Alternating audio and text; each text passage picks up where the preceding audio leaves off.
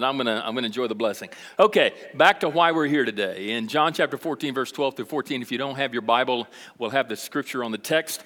Uh, but I invite you to turn your Bible. Let's turn our Bibles together. Our greatest work. We have been talking now for several Sundays been studying the Word of God about the return of Christ and the fact that Christ's return is imminent. It is soon. I'm convinced, based upon what we've seen in Matthew 24, as we look at the conditions of our culture and, and our society and the world today, I believe that they are ripe, they are ready for the return of Christ. And, and I'm convinced He is coming soon. And because of that, in Matthew 24 and 25, because we believe that He's coming soon, it's important for us to be ready, personally ready for the return of Christ.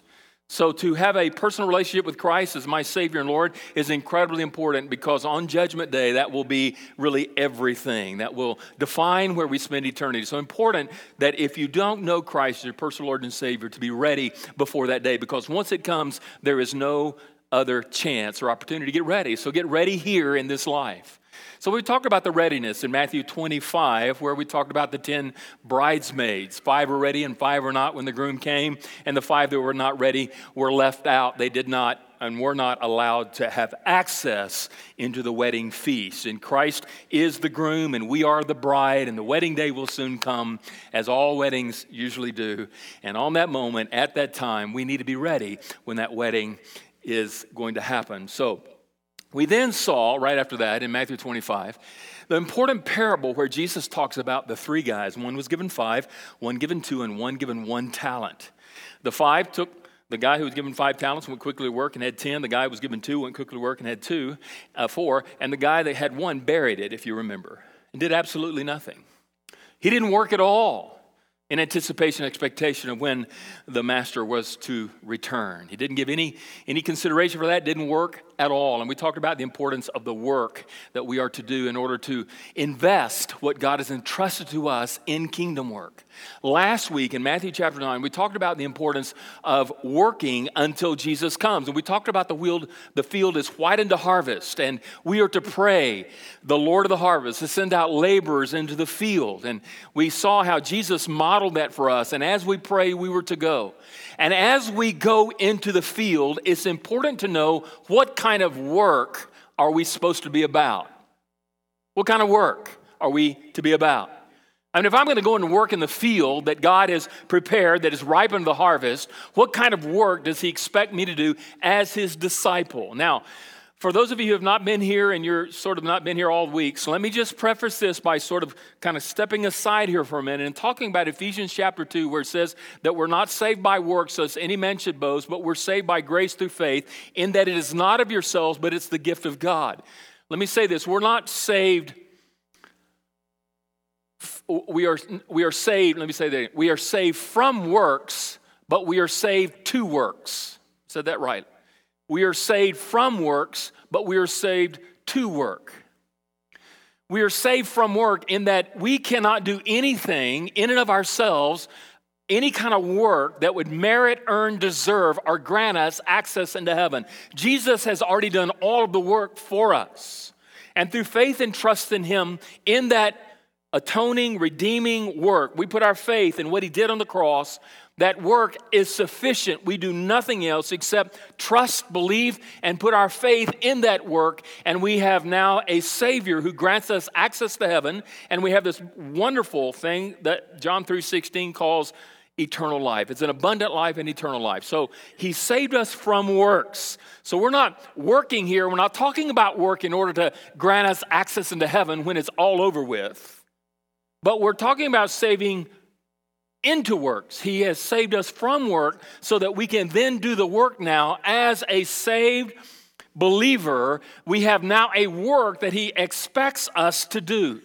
So, the question that I have for us as we begin this study is basically this as we preface this whole thing with this one statement. As a disciple, as a believer, what is the greatest work that you could do for Him?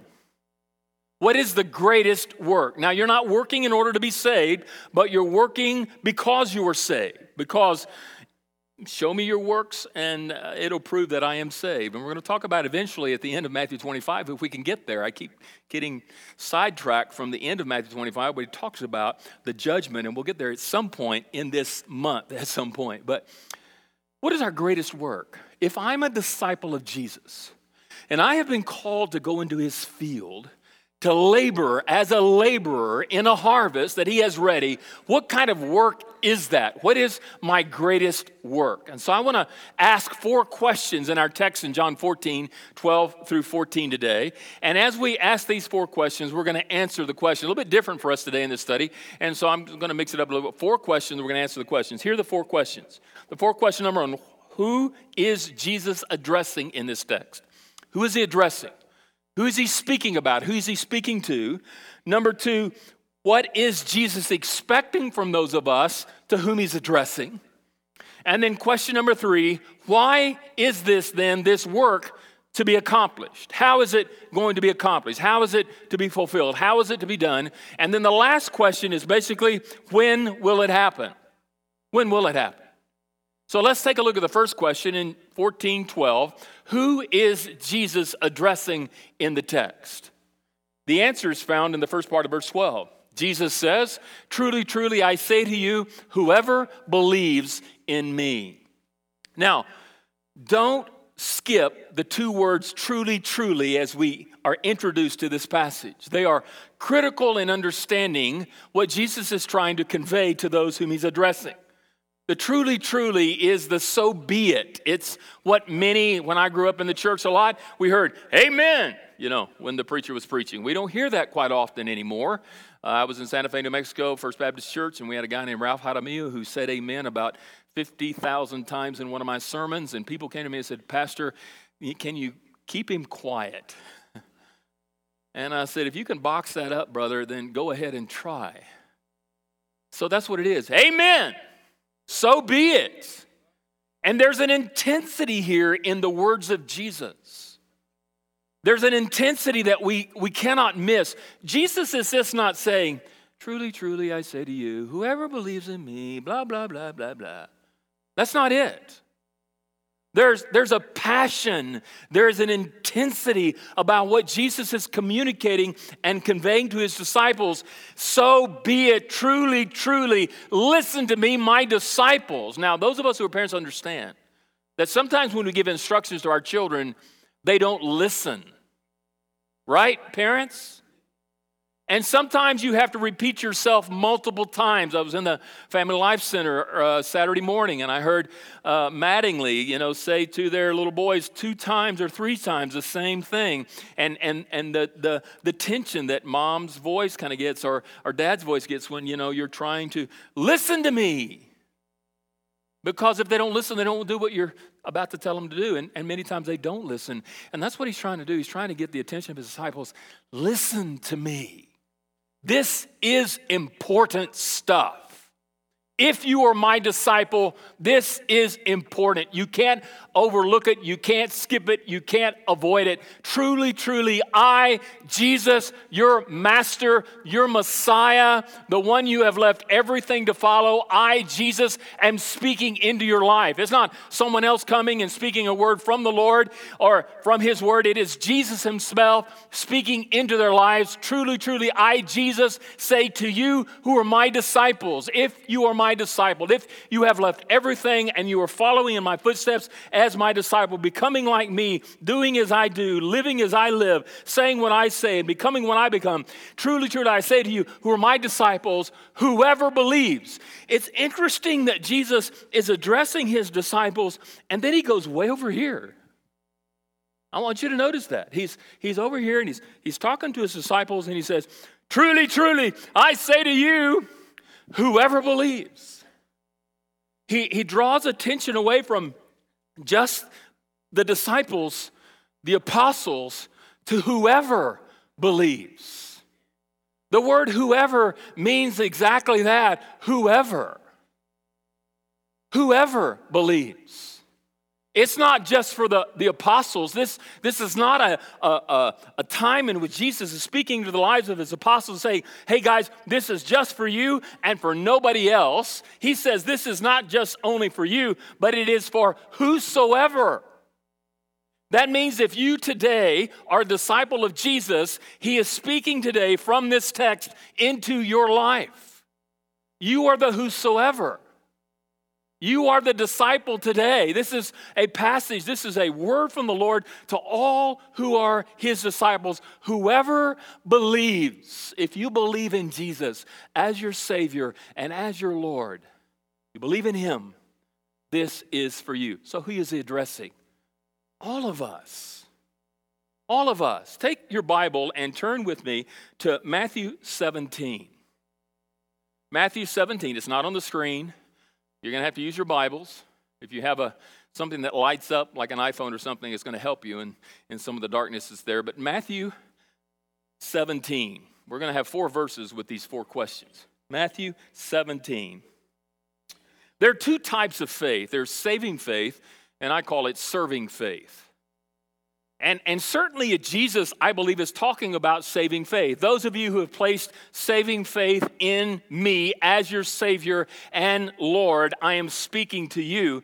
But we also see in the contextualization as we look at the whole passage and the narrative in which Jesus is addressing his disciples. It's not just about saving faith, it's about serving faith because it's important that once I step into faith in Jesus as my Savior, I continue to walk in faith and trust and confidence and believe in Him that He can do things in me and through me for the purpose of investing what he's entrusted me into his kingdom work as I labor in his field. It takes faith, it takes belief, it takes trust. And certainly, what I believe about Jesus in that reality of him using me is huge because if I don't believe, if I can have saving faith, but not serving faith because you know, I'm not really sure I have much to offer him.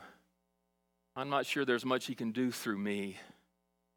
I'm not sure, you know, I I'm just, so he's talking about the whosoever believe. He's talking about whosoever has great faith and those who have little faith. Notice in Matthew 17, 14. And when they came to the crowd, Jesus was away with his disciples, and they came down, and they came to the crowd. A man came up to him and kneeling before him said, Lord, have mercy on my son, for he is an epileptic and he suffers terribly for often he falls into the fire and often into the water and i brought him to your disciples and they could not heal him and Jesus answered in verse 17, O faithless and twisted generation, how long am I to be with you? How long am I to bear with you? Bring him here to me. And Jesus rebuked the demon. It came out of him, and the boy was healed instantly. Was healed when? Instantly. And then later on, his disciples and Jesus were all were sort of by themselves. He disciples came to Jesus privately and said, Why could we not cast him out? They didn't believe. They lack faith. And he says to them in verse 20, Because of your little faith, for truly I say to you, if you have faith like the grain of a mustard seed, you will say to this mountain, Move from here to there, and it will move, and nothing will be impossible for you. Nothing will be impossible. It's not for you. It's not about how great or how grand your faith is. If you have the faith of a mustard seed, God can use you. It doesn't require a lot of faith. Because just a little bit of faith. How small is a mustard seed? Brother Denny, do you, do you plant mustards? You know, this, mustard's a thing I squeeze out of my. I, I don't have any idea what a seed is. It's small, isn't it? So small that none of you have seen one. Just makes my point even better. It's so small you've never seen one a single seed. If you have that small of a faith, God can use you to do greater works than even He did. We're going to get there in a minute. God not only wants you to do the works that He did, but He wants to do greater works than He did through you. You, little, unimportant, small, minuscule, unknown, little faith, you.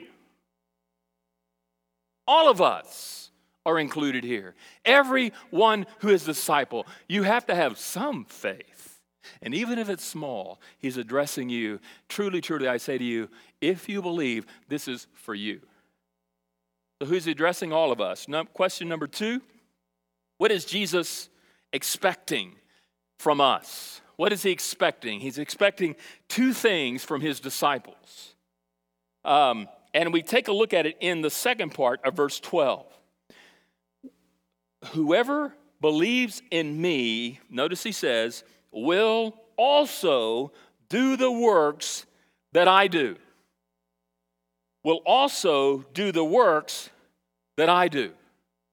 If you are a Christ follower, if you have placed your faith and trust in Jesus, if you believe in Him as your Savior and your Lord, you will also do the works that He did. Chew on that for a minute.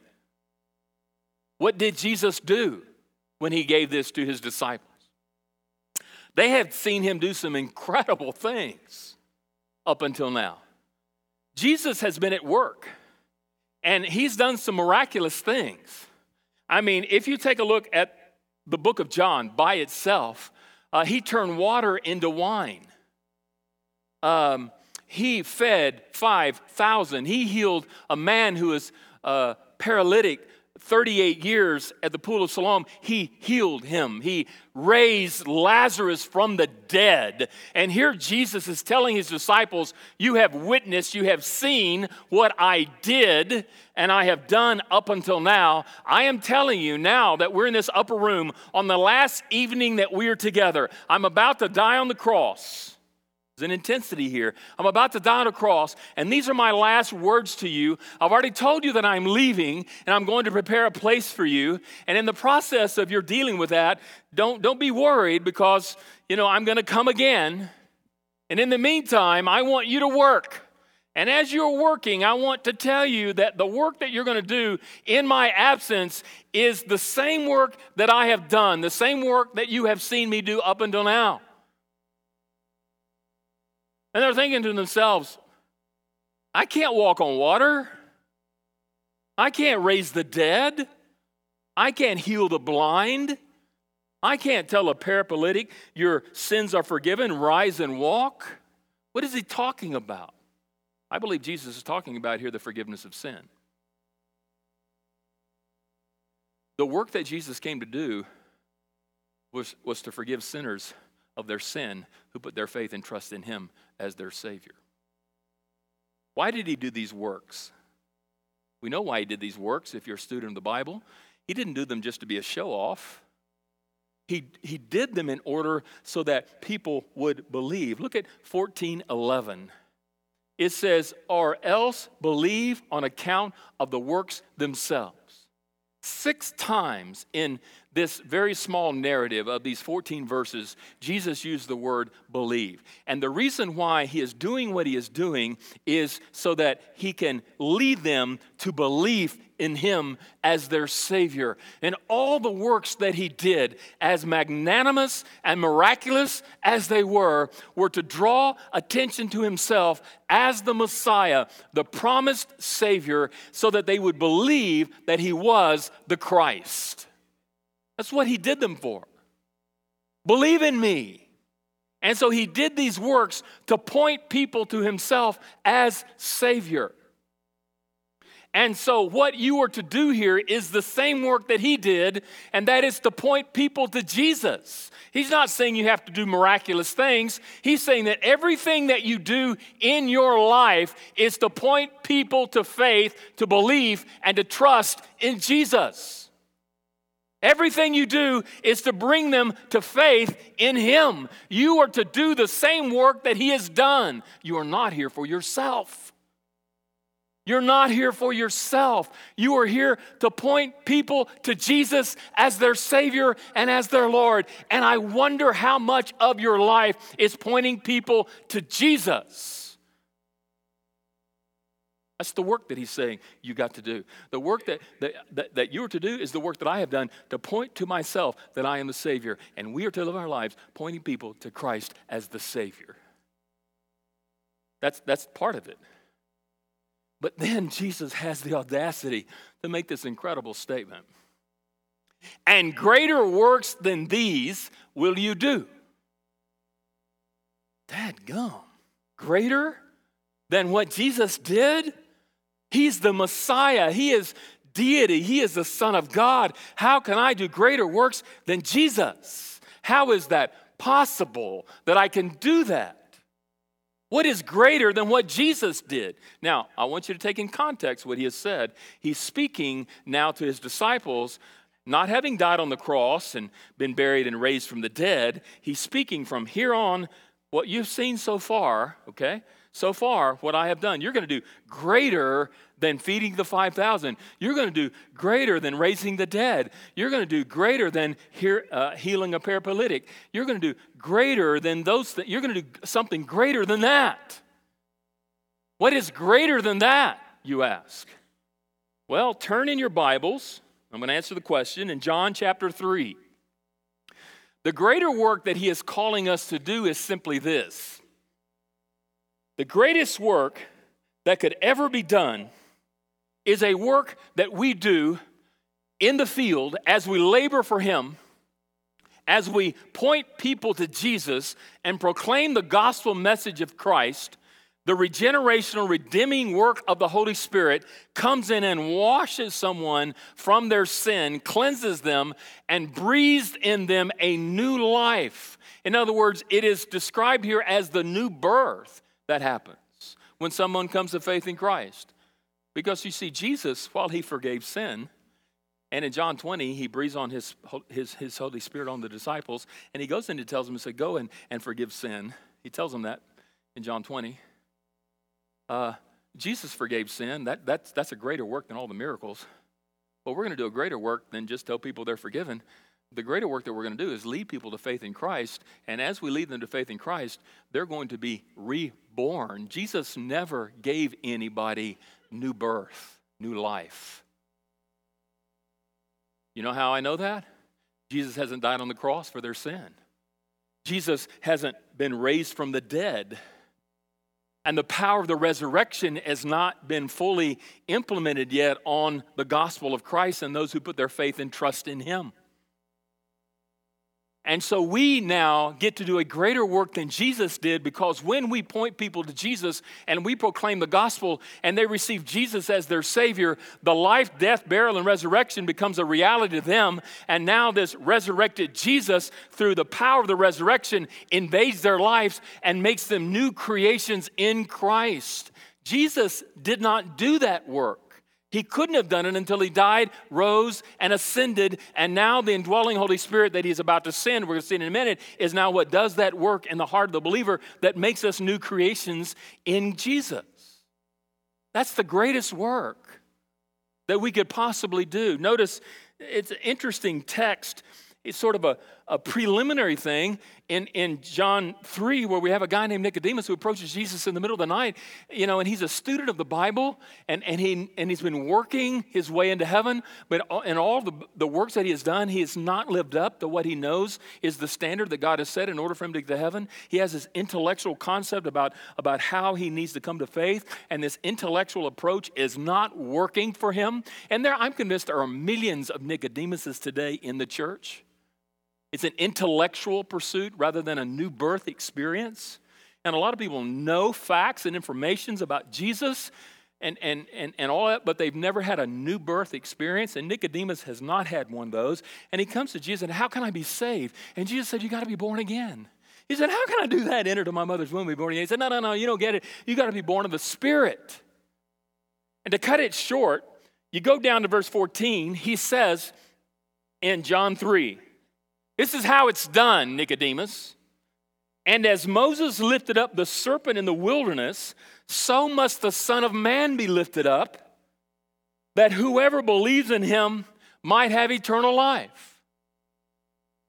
Christ, I am the Jesus, I am to be lifted up, I am to die on a cross for sins I didn't commit, and those who look to me and, and who trust in my death for their death, those who look to me to take upon themselves, take upon myself their sin against God. I die in their place. They put their faith in that death and they put their faith in my resurrection power, who set them free from the condemnation of sin and from the enslavement of sin. I am now setting them free. It is through that experience where you look to Jesus as me, as the Savior, he's saying that experience is what sets people free.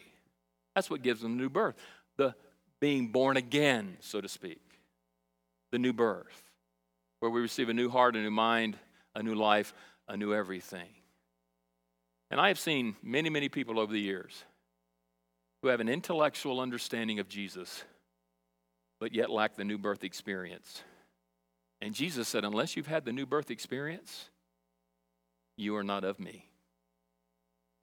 So, what is he expecting us to do? He's expecting us to point people to Jesus as we proclaim the gospel of Jesus, they are then to receive Jesus as their Savior and they are to be born again. That is the greatest work that we are to do in the field that is ready for the reaping. That's what Jesus is expecting from us. So, question number three why is it accomplished?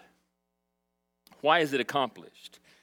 Why is this supernatural work accomplished? It is, it is something that, that we cannot do independently and apart from God. I cannot save myself on my own. Neither can I lead someone else to be saved. It is He who saves people. How is this new birth? How is this regenerational work of the Spirit? How is it accomplished? Notice the second, the last part of verse 12. Notice he says, Truly, truly, I say to you, whoever believes in me, will also do the works that I do, and the greater works than these will he do, because, here's the reason, because I am going to the Father.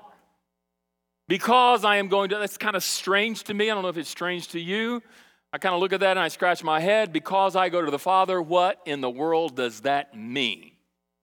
Because I go, I, Jesus, am going to the Father. He's told them in John 14, he's going to the Father and he's going to prepare a place for them. And if I go and prepare a place for them, I will come again to receive you unto myself, so that where I am, there you may be also. I'm going to come back. But in the meantime, I'm going to be up there in heaven. I'm going to be making a place for you. And that's a, a beautiful passage that's used in many funerals.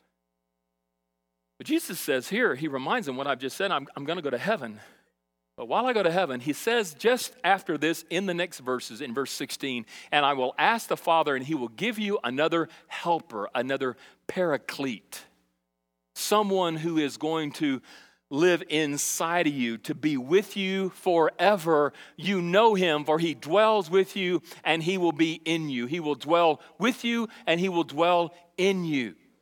Jesus is saying here that I am going to the Father, and because I'm going to the Father, I'm going to send my helper, and it is my helper who is going to bring about this greater work that I'm asking you to do. You're not going to have to do it on your own. You're going to have a helper that I'm going to use in you and through you that's going to bring about that reality in other people's lives. Isn't that great to know that it's not up to us? Turn with me real quickly. I want to point to one passage in Titus 3 3 through 7. Titus 3, 3 through 7. Titus 3, 3 through 7. I don't hear any Bibles going. Come on now. All right. Punch your neighbor and say, turn your Bibles to Titus 3, 3, 7. For we ourselves, regeneration, the regenerational work of the Spirit of God is best described in this passage. Sort of it in a nutshell in verse 3. For we ourselves were once foolish. This is, this is you before you were saved, by the way. For we ourselves were once foolish, disobedient, led astray, slaves to various passions and pleasures, passing our days in malice and envy, hated by others and hating one another. This is pre salvation. But here's post salvation. But when the goodness and the loving kindness of God, our Savior, appeared, He saved us. We didn't save ourselves, He saved us Notice, not, double negative, not because, here's the reason, not because of works done by us in righteousness. That's the effort of the unsaved. The unsaved are trying to work their way into heaven. He said, not by righteousness done by us when we're unsaved, trying to work our way into favor with God, but, huge word, according to his own mercy by washing of regeneration and renewal of the Holy Spirit, whom he poured out on us richly through Jesus Christ our Savior, so that being justified by his grace, we might become heirs according to the hope of eternal life. Two very important words washing and renewal. It is the Holy Spirit. When you, when you when you are convicted of your sin and you place your faith and trust in Jesus and all that, that, that whole argument sometimes we have what comes first, the chicken or the egg in, in salvation, it, it is all so, so closely connected. It, it's hard for us to say which comes first. But, but when, we, when we're convicted that, of our sin and we are convinced that Jesus died on the cross for our sin and, and He gives us the faith to trust in Jesus as our Savior, and, and we do that, the Holy Spirit invades our lives and He washes us. He washes, washing you by the blood of the Lamb, completely clean, clear, and free from all sin in the past. The moment of your conversion, the moment of your salvation, whatever you did is under the blood, and you are now cleansed through and through, completely clean. You have been washed by the renewal, by the cleansing power of the Holy Spirit as His presence invades your life and He washes you clean. Isn't that awesome? Old things have passed away because all, all things have become new. And you are birthed through this washing. That's, that's called the regenerational work of the Holy Spirit. He, he, he breathes new life into you and He cleanses you Holy Spirit is what is the one who does that. But notice he says also the word the renewal of the Holy Spirit. That's the day to day that happens after. That's what we call sanctification. That's the the slow but steady process of him taking out and adding things into your life so that you will eventually reflect the perfect image of Jesus. Because let's face it, once we receive the, the washing of the Spirit of God and we step into this new life, we still live in a sin filled world and we still struggle with the flesh and, and with self and, and temptation and all of those things. And, and we, we don't completely reflect the likeness and the image of Jesus. And so, as we progress in this life, He's slowly taking away and adding things. This is the renewal work, the daily renewal of the cleansing power of the Spirit of God. So, it is the work of the Holy Spirit that invades our lives and washes us clean and makes us acceptable before God. It's the, the new birth, the regenerational work of the Holy Spirit. He breathes life into you, and now you're no longer dead, you are now alive. Wow. That's how it's accomplished through the person, the presence, and the power of the Holy Spirit. And I know we're Baptists and we're afraid of being a little bit somewhat charismatic, but you know, we can't deny the third person of the Trinity, guys. And we got to understand how he works and operates in renewing us and making us like Jesus. Last and final question I'm running out of time. When will it happen? When will it happen? When we join the labor force out in the field? And as we join the labor force out in the field, he told us last week in Matthew 9, we're to do what? Pray it's not un- by an accident that Jesus in 14, 13 and 14 says, Whatever you ask in my name, this will I do.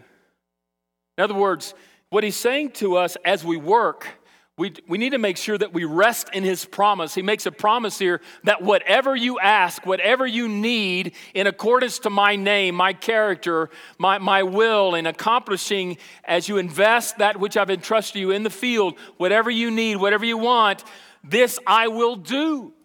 That's a promise. Whatever you ask in my name, in accordance to my plan and my purpose and my objective, I will do it. That's an and we just rest in his promises, knowing that as we advance into the field, that he will provide because he promises he will do what we ask and provide what we need. But as long as we recognize there's a purpose here, and the purpose is described in the next phrase that the Father may be glorified in the Son. What's our purpose for advancing into the field? It's to glorify the Father and to glorify the Son. The purpose is not to, to fill a house filled with vacant or empty pews or chairs. The purpose is not to increase our, our, our, our attendance or our membership. It's not to, to make me have a greater platform. It, it's none of that. It's all for the glory of the Father and the Son and the Spirit. It's to honor and to glorify Him. That's the purpose. And if we're doing it for any other purpose, it won't happen. It only happens when we do it to, to lift up the name of Jesus and to glorify Him and only Him. And there is a fleshly side of us that often wants to take recognition and, and seek glory for ourselves. And, and we must constantly suppress that and push it down and say, no, it's not about me. But we make it so much about me, don't we? I know I have a problem with me. And my me is no bigger than your me because I want to make it all about me. But it's all about Him. And until it's all about Him, and that's the purpose for why we're seeking to do that and going to the field, it won't happen. And then lastly, notice verse 14 if you ask me anything in my name, I will do it. Wow. He'll provide whatever we need, He'll provide it. If you ask anything, uh, that word anything is all inclusive. Anything that you need in order to go out into my field and work the harvest, to not only do works that I have done, but do the greater work than, than what I did, and that is to bring new life to dead people. To bring new life to dead people. If you're out in the harvest field and doing that, anything you need, you will have it. I'll do it for you. As long as that's what you're doing. If you're doing anything else, you can hang it up.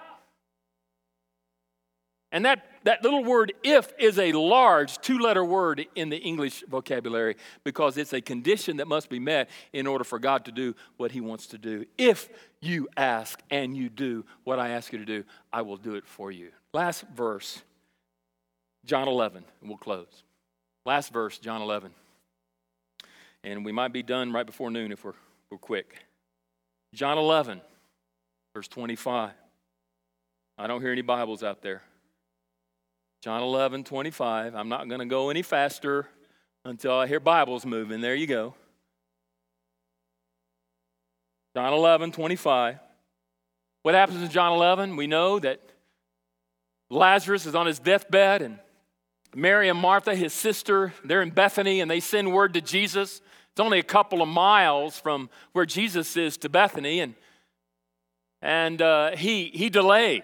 He stays two days longer after he receives word. And by the time he gets to Bethany, where uh, the home of Lazarus and Mary and Martha, he's been there many times, he discovers that Lazarus is already dead. He already died. In the meantime, as they're journeying from, from there to, to Bethany, he has a time to, to have school with his disciples and tell him that the purpose for which we're going to Bethany is to glorify God the Father through the Son. That's why we're going there.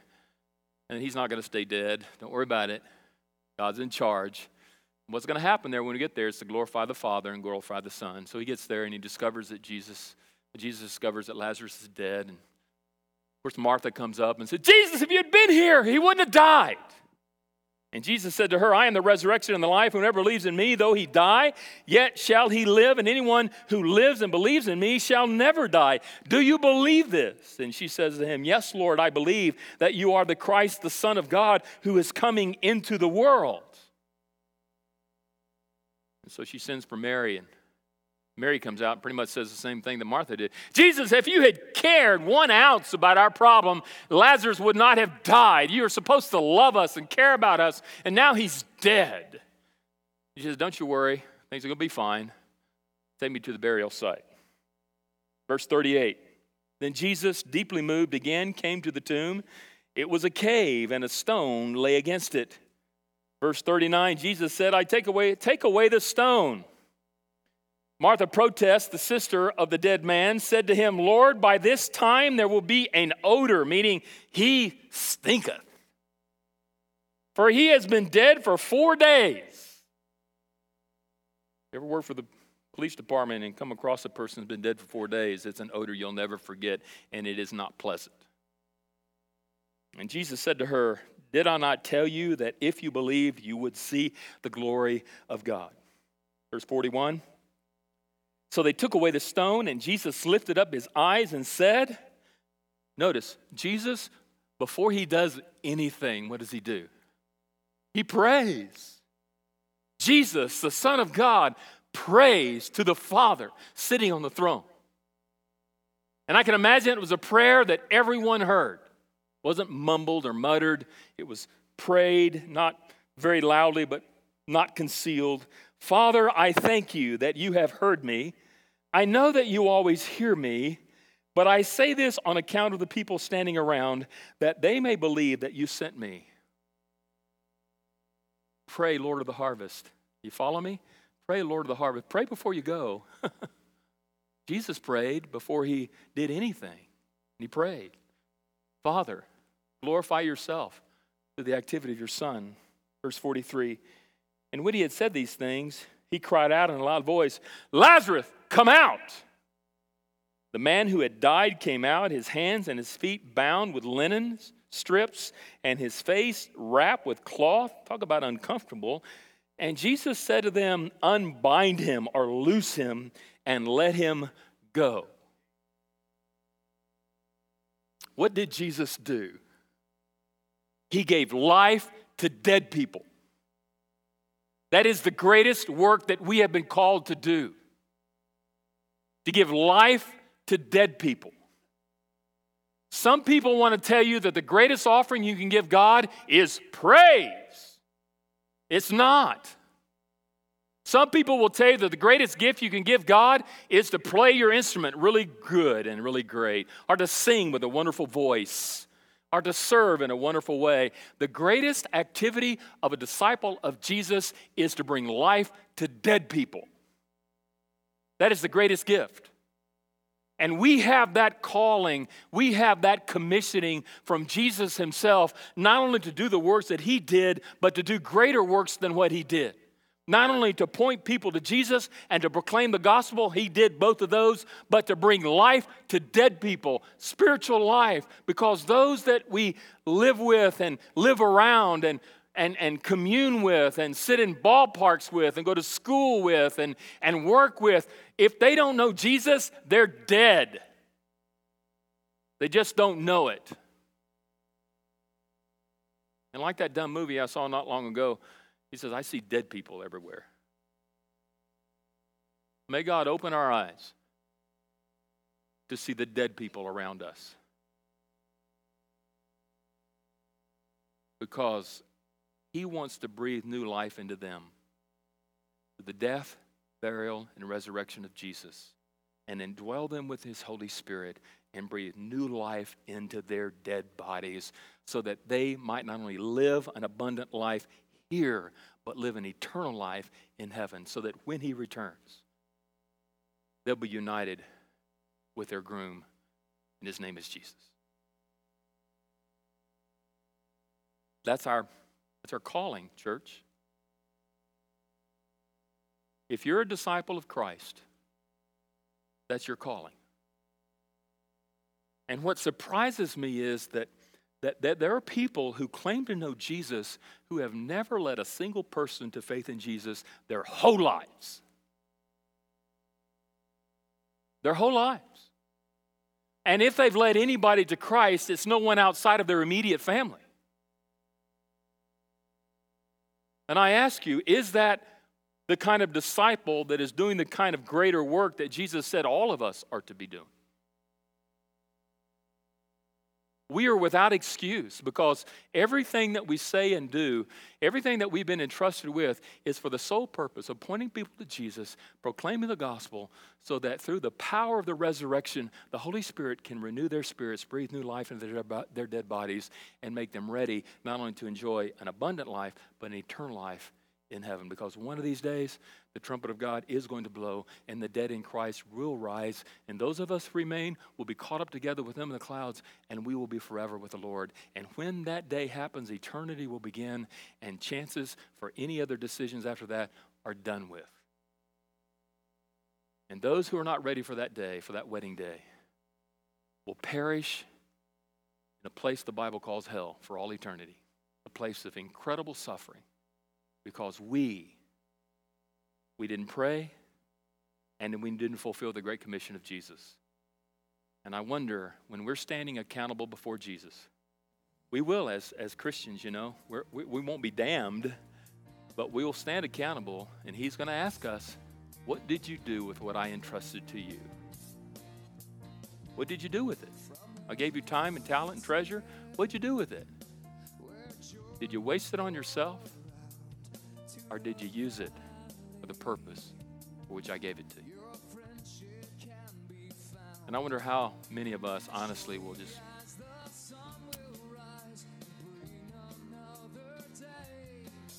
True disciples don't do that.